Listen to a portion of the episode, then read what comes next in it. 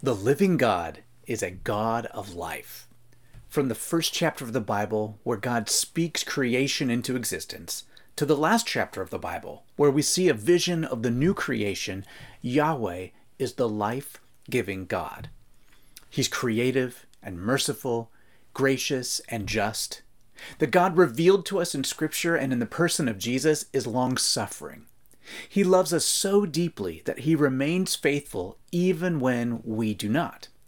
He knows that we are so far fallen and twisted that we cannot get ourselves, let alone our species, on the right track.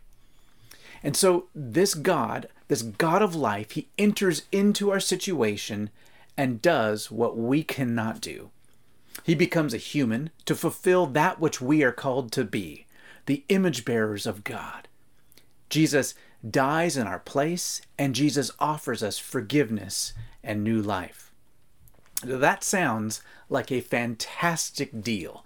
The God who gives life and redeems us and offers us new life. So then, why isn't life easier? Why isn't it easier for people who put their trust into Jesus? Well, have you heard the story about the time I got shot in the head?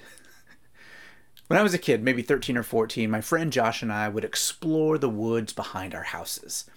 A forestry company owned 1,200 acres of second and third growth forest behind a bunch of suburban neighborhoods where, where we lived.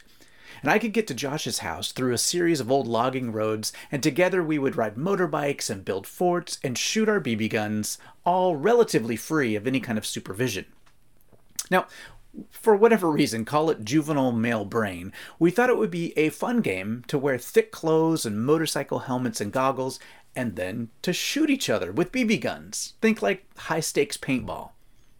Anyway, one day we're playing the stupid game of shooting each other while running through the woods, pretending we were in the movie Red Dawn. Any 80s kids out there know what I'm talking about.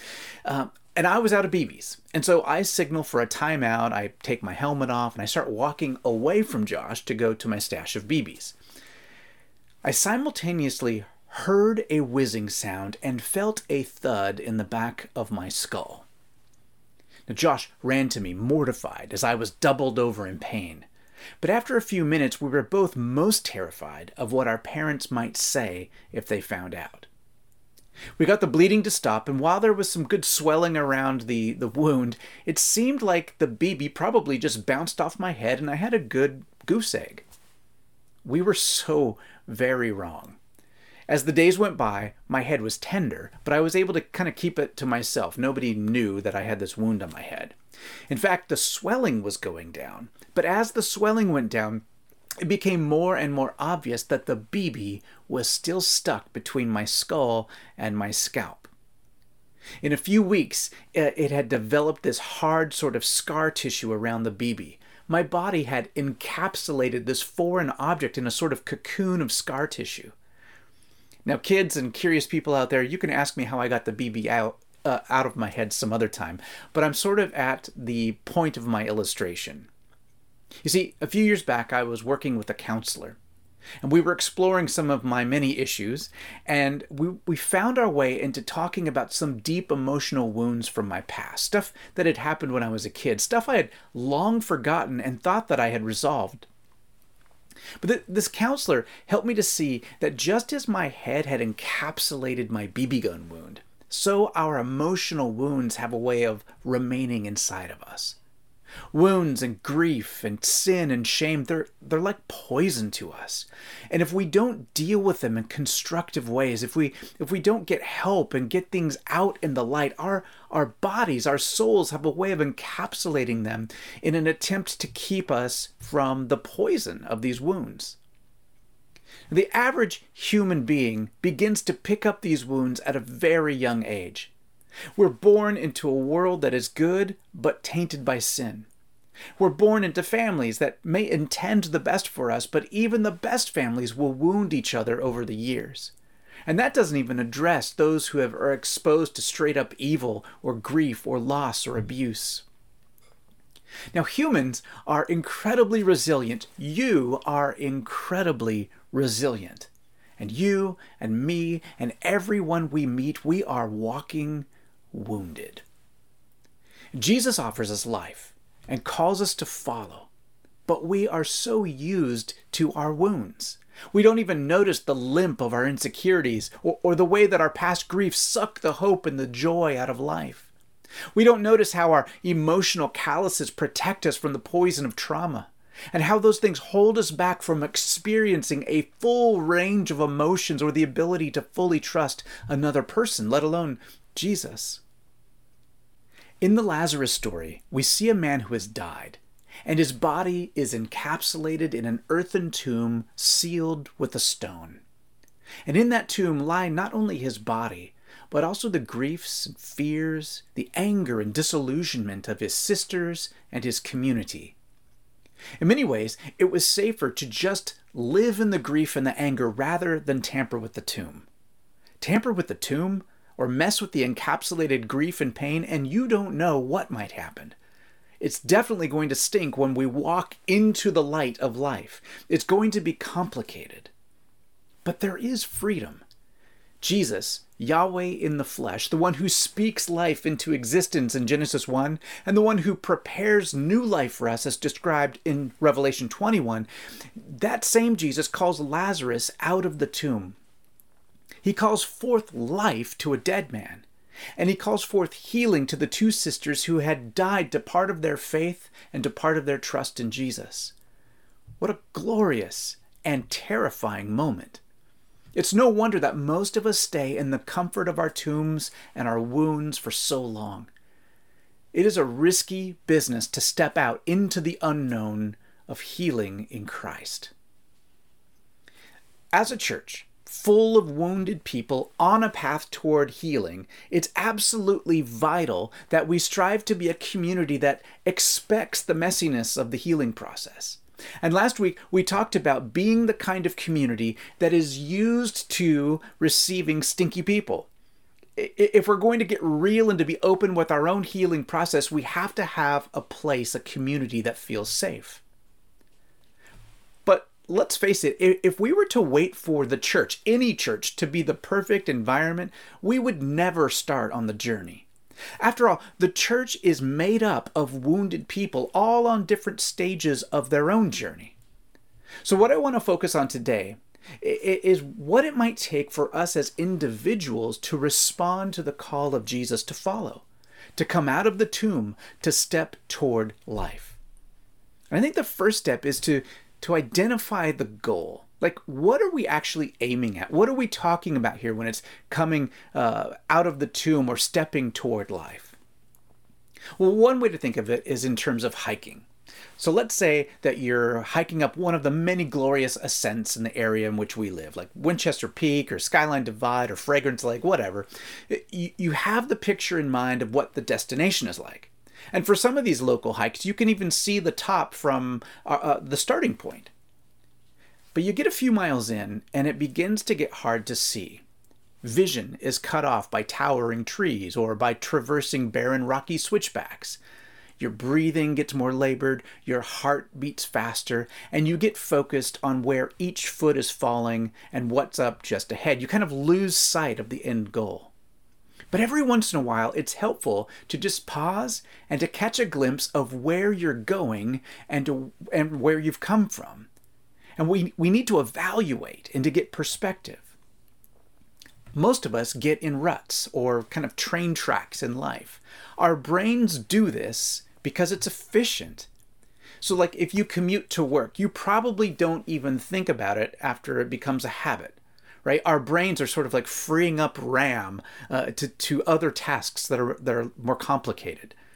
So, like for me, some of my deepest reflections came during the commute from Regent to home. So I'd, I'd go up to Regent and have these mind blowing classes, and then on that commute home, I would I would be processing all of the things I was learning and feeling, and there were days. Uh, that, that I would be so deep in thought that from about the Massey Tunnel to the border, um, I could hardly tell you how I got there. I, I was just completely in autopilot thinking about other things and and that can be extremely helpful but sometimes we need to reassess where we're going and how we got there are our habits helping or hindering us toward the goal Am I in concert with the Holy Spirit or am I dragging my feet? So in the in the world of spiritual transformation, Jesus is the goal. Knowing him, trusting him, growing in character so that we more and more reflect his character back into the world. And so it seems to me then that what we're aiming at is both to know Jesus more deeply, that we might be more deeply formed in his image. So how do we do that? How do we keep our eyes on him? How do we heed his invitation to step out of the tomb and toward life? I think the first thing is to have the right mindset. We live in a culture that loves success stories. Social media offers us a platform where we can control our public image. No one has to see the monotony of our daily lives. No one has to know that we're depressed or alone or insecure. We can always post our vacation photos and that one in a hundred shot of where everyone in the family is smiling. And what happens is that we see these images of success and we think that people are just living from one glamour shot to another, from one highlight reel to the next, and that maybe we're all alone in our struggle. Maybe we're just not as good at life as other people seem to be. And even in the American church culture, we love testimonies. And the kind of testimonies we tend to like, or the books that get written, um, are the stories of people who overcome great odds or experience some major transformation. Drug addicted, heavy metal rockers come to Jesus and have their lives transformed. Missionaries who, against all odds, see revival and miracles. These kinds of stories are totally encouraging, and they usually include several accounts of difficulties and failures, but there's almost always a happy, spectacular ending. It's like we're only okay talking about the hard stuff if it's the backstory to a success story.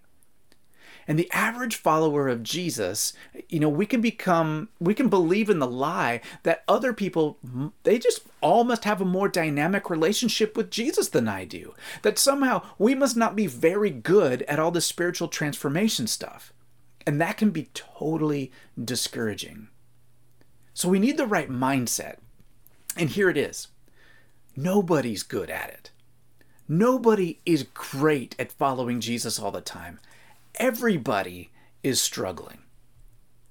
In the Bible and throughout Christian tradition, following God is often described as a journey or a pilgrimage. Abraham and his family were perpetual nomads on a journey. Ab- uh, Moses and the people of the Exodus were on a journey. Most of David's life was spent on pilgrimage where he from where he started as a shepherd boy to where God was taking him. And in the Gospels, we see Jesus portrayed with his disciples as people on a journey to declare the kingdom of God. So, in fact, before the followers of Jesus were called Christians, they were known simply as the Way. Their very name connotes the idea of journey. This is the way. Mark's Gospel picks up more than any other Gospels on the theme of the journey or the way or the road. And when Jesus encountered people, he invited them to follow him on the way. Think about it. Jesus, the way, the truth, and the life, invites people to join him on the way, on the road, on the journey. And what kinds of people did Jesus invite? Perfect people? Of course not, because there were none, and there are none. He called quick tempered fishermen and tax collectors and greedy Judas and jaded Nathanael. And Jesus says, Follow me. The cost of discipleship is portrayed as both a call and a journey. Come and see. Come and follow me. Come forth from the tomb of death. People who were healed were called into new life, out of tombs or demonic possession or out of self condemnation. So, how do we do this? Once we've accepted the mindset that everybody struggles, once we've accepted the reality that following Jesus is a lifelong journey, not a pleasure cruise or an instant destination, how do we follow the way? Well, I want to suggest five ways to help you on the way of stepping toward life. Here's the first, and this might sound so obvious, but if following Jesus is about Jesus, then we need regular exposure to Jesus. I, I know it's so complicated, right? No, it's simple. Now, there are lots of ways to be exposed to Jesus. We can appreciate his creativity and the beauty and complexity of creation. We can marvel at the expanse of, of his vision and power as we consider the mysteries of the universe or the endless depths of love and friendship. But if we want to know his character, and if we want to know his demeanor and his call upon our lives, then the scriptures are the place to start. In the Gospels, we come to know the teachings of Jesus. We witness his character in action through the stories of his compassion and his truth telling, his healings, and his sacrificial love. There are lots of ways that Jesus makes himself known, but the most reliable source he's given us is the Bible. During the season of Lent, consider that question we talked about earlier. What am I aiming at? What am I aiming for here in this walk of discipleship? Where am I going on the way with Jesus? Is your life leading toward the character qualities we hear Jesus speak about in the Sermon on the Mount or in the parable of the Good Samaritan? And if not, what is standing in our way? So the scripture is the place to start. But there's more. Any pilgrim on a journey will tell you that it is important to have trusted traveling companions along the way. Following Jesus out of the tomb and into life takes a community, which leads me to the second way uh, that Jesus that we can follow Jesus on the way, and that is to find people who are moving in the same direction. Find people who are moving in the same direction. See, churches in theory are made up of people who are somewhere on the road following Jesus, right? Uh, some have just started, some have traveled for a while but have gotten sidetracked. Some are in a place of life that requires um, a season of brokenness or, or attention to physical or relational healing. And if you're sensing the invitation to a season of growth, you want to find someone or a group of people who are also in that season. Maybe it's a Bible study or a discipleship triad or a close spiritual friend that you can you can trust to process the journey with. But everyone needs traveling companions, and preferably people that are moving in the same direction so you can encourage each other. Third, it's also helpful to have regular contact with someone who's been down the road that you're attempting to travel. So maybe you're sensing an, an invitation to grow with Jesus in a season of singleness. Uh, do you know any faithful followers of Jesus who have traveled that road longer than you? Or, or maybe you want to grow with Jesus in your parenting or how you live out your faith in business. Who can you ask to encourage you and to mentor you in that process? And, and I just want to say also don't discount dead people.